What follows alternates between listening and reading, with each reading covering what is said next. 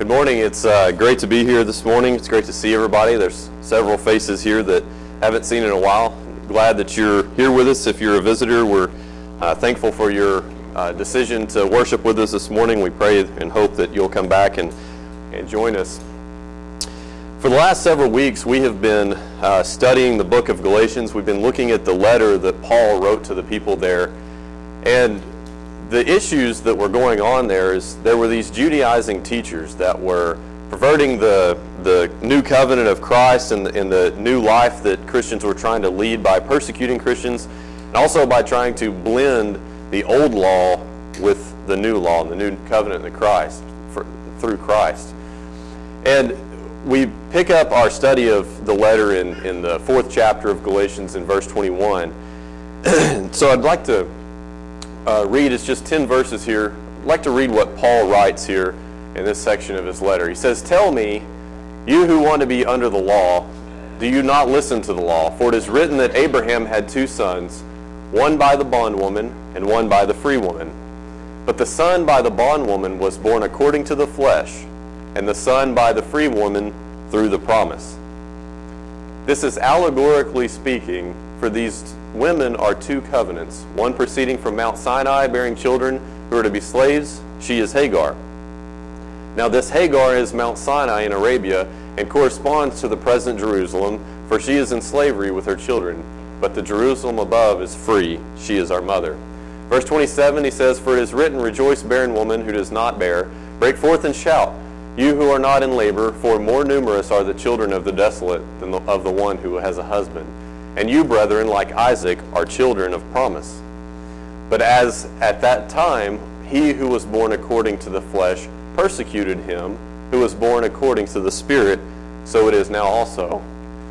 But what does the Scripture say? Cast out the bondwoman and her son, for the son of the bondwoman shall not be an heir with the son of the free woman. So then, brethren, we are not children of the bondwoman, but of the free woman.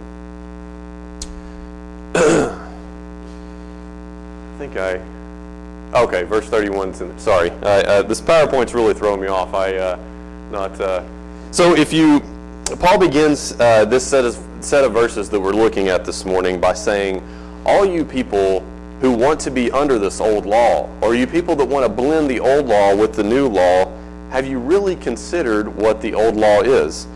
And then he does something pretty interesting.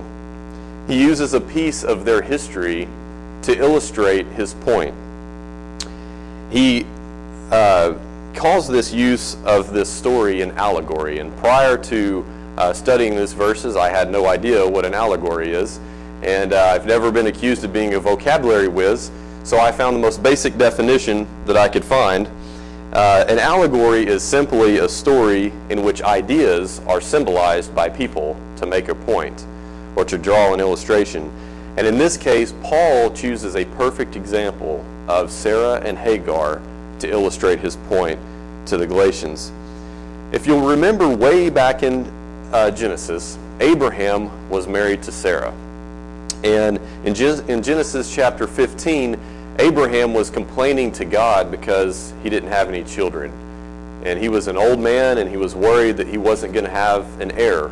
Uh, last week, Jeremy talked about heirs and the, uh, what an heir was and the importance of having an heir and what that meant, what that symbolized. And Abraham is worried that he's not going to have an heir. And I find it humorous that Abraham, even uh, Abraham had a, um, a slave uh, called Eleazar, and he said, "God is Eleazar going to be my heir?" You know, the slave that was living in his house, and he was really worried. We can see from the text that he didn't have any children. Sarah was barren, and um, but God promised him that he would uh, have a son, or that he would have a child through Sarah. But Sarah gets impatient, and Sarah gives her handmaiden Hagar to Abraham to have a child with so that they may have children. And after Hagar becomes pregnant, there becomes a lot of contention between Sarah and Hagar. Sarah begins to treat Hagar harshly, and Hagar runs away.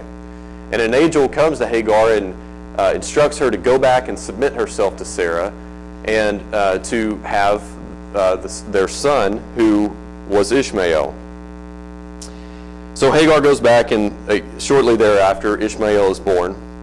And 14 years later, Abraham is 99 years old. And God comes to him and tells him that Sarah is going to have a son. And something happens that I can't comprehend. Uh, maybe it's because we're so far removed from this time and how they lived, and we're so far removed today from how God interacted with Abraham. And maybe somebody here can help me after this understand what happened next. The Bible tells us that Abraham fell on his face and laughed at God. At God. after he told him that he was going to have a son by Sarah. Now I'll give it to Abraham's. Uh, you know, he's 99. Sarah is 90 years old, but still he laughed at God. And Sarah tried that in the very next chapter. Um, she did, Abraham, I guess, got away with it. We don't see that Abraham suffered any consequences of laughing to God. but in the very next chapter, uh, Abraham is outside of his tent, and and uh, he sees the, the, Lord appears to him. He looks up and he sees three men, and so he rushes in, or he tells them, he says, you know, come come visit us, you know, and and uh, we'll make a meal for you and and rest here, uh, and then you can be on to wherever you're going. And he runs in and he tells Sarah, hey, make some bread up real quick, and you know they're getting food together, and and uh, outside the tent, uh, Abraham is talking to God, and and God tells him that uh, that Sarah is going to have, you know, a son. She's going to have a child. And Sarah hears this inside, and she laughs. And God calls her out on it. And she said, I didn't laugh. And he said, no, you did. And so she, she didn't get away with uh, laughing at God as Abraham did.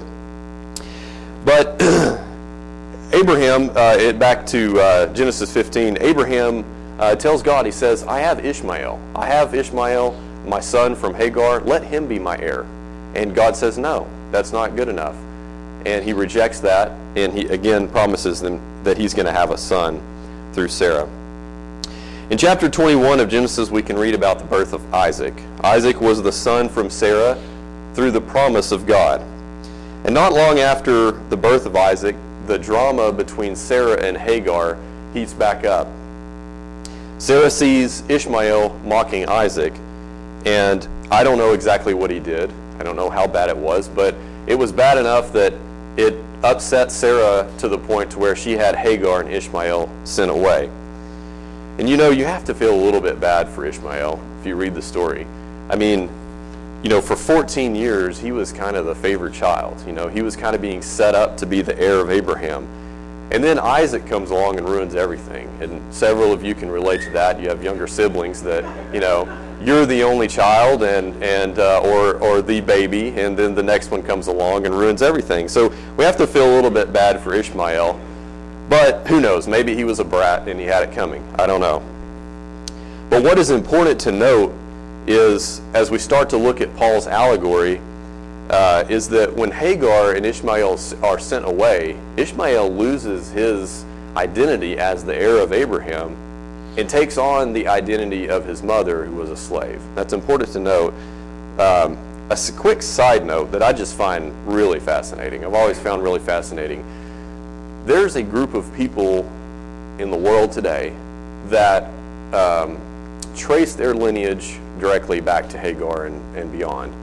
And, uh, you know, when you look at the story of Sarah and Hagar, you know, I, you kind of feel like Hagar has a little bit of a grudge against Sarah throughout the entire process, but you know after she was sent away that there was probably a grudge there held for a long time.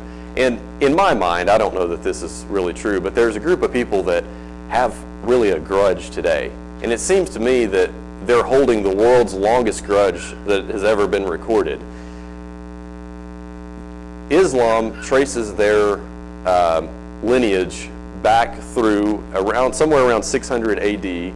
Uh, we can read about what they who they consider their last prophet, and that was Muhammad. And you're probably familiar with Muhammad; he was very radical. And uh, they, um, but they trace uh, their lineage through Muhammad all the way back to uh, Ishmael and Hagar. And so I just think it's really interesting that today we can see, in my mind, almost like a little bit of you know, the result thousands of years later of this event with Sarah and Hagar and the, the contention that was between the two of them. Don't know that that's really how it really is, but um, just an interesting, interesting side note. But getting back to our text and what we're considering this morning, verses 22 through 23 Again, Paul says, For it is written that Abraham had two sons, Ishmael and Isaac, one by the bondwoman being Hagar, and one by the free woman being Sarah. But the son of the by the bondwoman was born according to the flesh. What do you think that means? What does it mean to be born according to the flesh? Ishmael was born because Sarah grew impatient. And Ishmael, um, Ishmael and Sarah and Hagar had all kinds of contention because of that. But Paul is saying that Ishmael was born according to the flesh. In other words, he was born by what humans could produce with their own resources. And that, I believe, is why Ishmael was not good enough for God to be Abraham's heirs, because they did that on their own. Sarah, Abraham, and Hagar made that decision on their own. Isaac, however, Paul goes on to say, was born through the promise of God, through Sarah. The promise that God made to Abraham um, and Sarah was that they would have a son, and that promise was fulfilled through Isaac.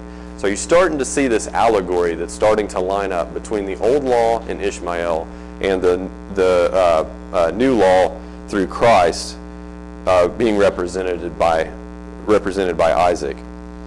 Continuing on verses 24, Paul says, and this is allegorically speaking for these women are two covenants, one proceeding from Mount Sinai bearing children who are to be slaves. She is Hagar.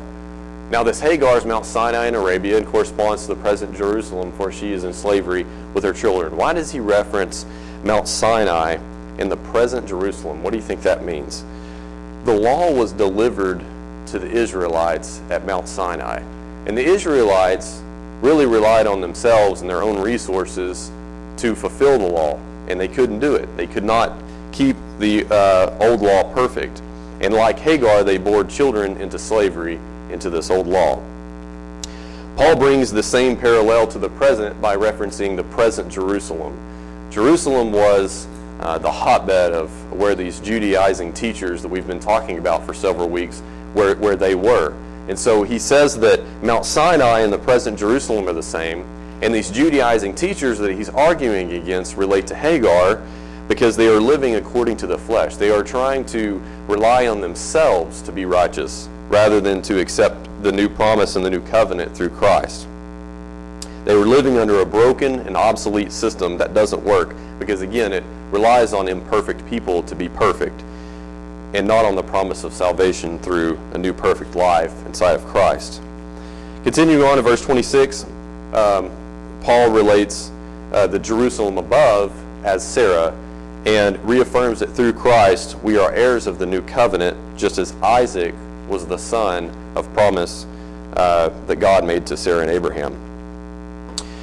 In verse 27, Paul references um, Isaiah 54 in verse 1.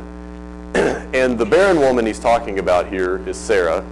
And um, the desolate woman is Hagar. And I think that he's really using this prophecy from Isaiah, Isaiah to set up the next verse and talk about the persecution that the, the church was suffering during this time. Um, you know, Sarah, uh, the odds were really stacked against her. She was uh, advanced in age, she was barren, she didn't have children. The odds were against her. But the odds were, and the odds were in Hagar's favor. She was married, she was fruitful, she had Ishmael. But as we can see, as as it all played out, Sarah had, you know, was abundantly fruitful through Isaac, and Hagar was um, the, called the desolate one because they were cast out and essentially, um, you know, known as um, she was a slave, and, and she continued that legacy after that. And so I think the relation here is the church. You know, the church at this time uh, was was in its infancy, and it was um, you know, the odds were against the church. But as it had been prophesied, the church was going to grow and to flourish um, as it had been prophesied before. In verses 28 and 29, again it says, And you, brethren, like Isaac, are children of promise. Verse 29, he says, But as at, but as at that time he was born according to the flesh, persecuted him, persecuted him who was born according to the Spirit, so it is now also. And so Paul is um, encouraging them about their suffering. Um, uh, sorry, I'm getting ahead of myself. Uh, we know what Paul's building up to with this story. Uh, but here he plainly uh, makes the comparison for the Galatians, and he goes on to relate their present day persecution from the Jews to the persecution that Isaac received from Ishmael. And again, I just, you know, can you imagine what it was like living in that household is when Sarah and Abraham and Hagar as this played out, you know, and um, can you imagine the, the disdain that Ishmael had for Isaac? And, you know, Ishmael was supposed to be the heir of Abraham, but when Isaac, the son of promise, came, he really wasn't needed anymore. And such is the case with the old law. The old law, for a long time, stood in place of what Christ was going to bring and what now was at this time. And so Paul relates that that persecution, and then in verse 30 and 31, uh, or in verse 30, Paul encourages them about their suffering by referencing by referencing Genesis 21. And um, to me, you know, he's kind of using this verse uh, as an encouragement to them, and almost saying like, you know, these Judaizing teachers that are persecuting you, you know, we know how this played out. You know, so uh, not to get weary with with your suffering. I, I think he almost kind of uses this verse like I've heard people use uh, the verse in Deuteronomy about uh, vengeance is mine, I will repay, says Lord. You know, when somebody really makes you mad, you want to get them back, and you just, you know, I've heard people say that. They're just all worked out, and they say, vengeance is mine. You know, I will repay, says the Lord. And I think that's kind of what Paul was uh, using this verse in place of here, is he's giving them an encouragement um, that, um, that uh, you know, they may be persecuted, and they may be enticed by these Judaizers to cling to their conti- traditions, but that the old law was ultimately going to lead to separation, separation from God. And Paul concludes in verse 31 by reiterating the fact that we are like Isaac in that we were born and live under the promise of life through the salvation in Jesus Christ. So, I think that by now in our study of Galatians, we have well established the fact that you and I today are not being persecuted or tempted by Judaizing teachers. Um, when we look at the old law, uh, all I have to do is look at the uh, restriction about eating pork, and all the temptation is gone. I, there's no temptation for me to uh, revert back to the old law as they were having problems with here. So, what application could we draw from Paul's allegory here? I think the theme here is that we can learn from is the freedom that we find in Christ versus the futility of a life outside of him. Paul stresses over and over in his letter that these traditions that they're struggling with are useless. They have no meaning. But not only that, they lead to destruction. They lead to separation from God.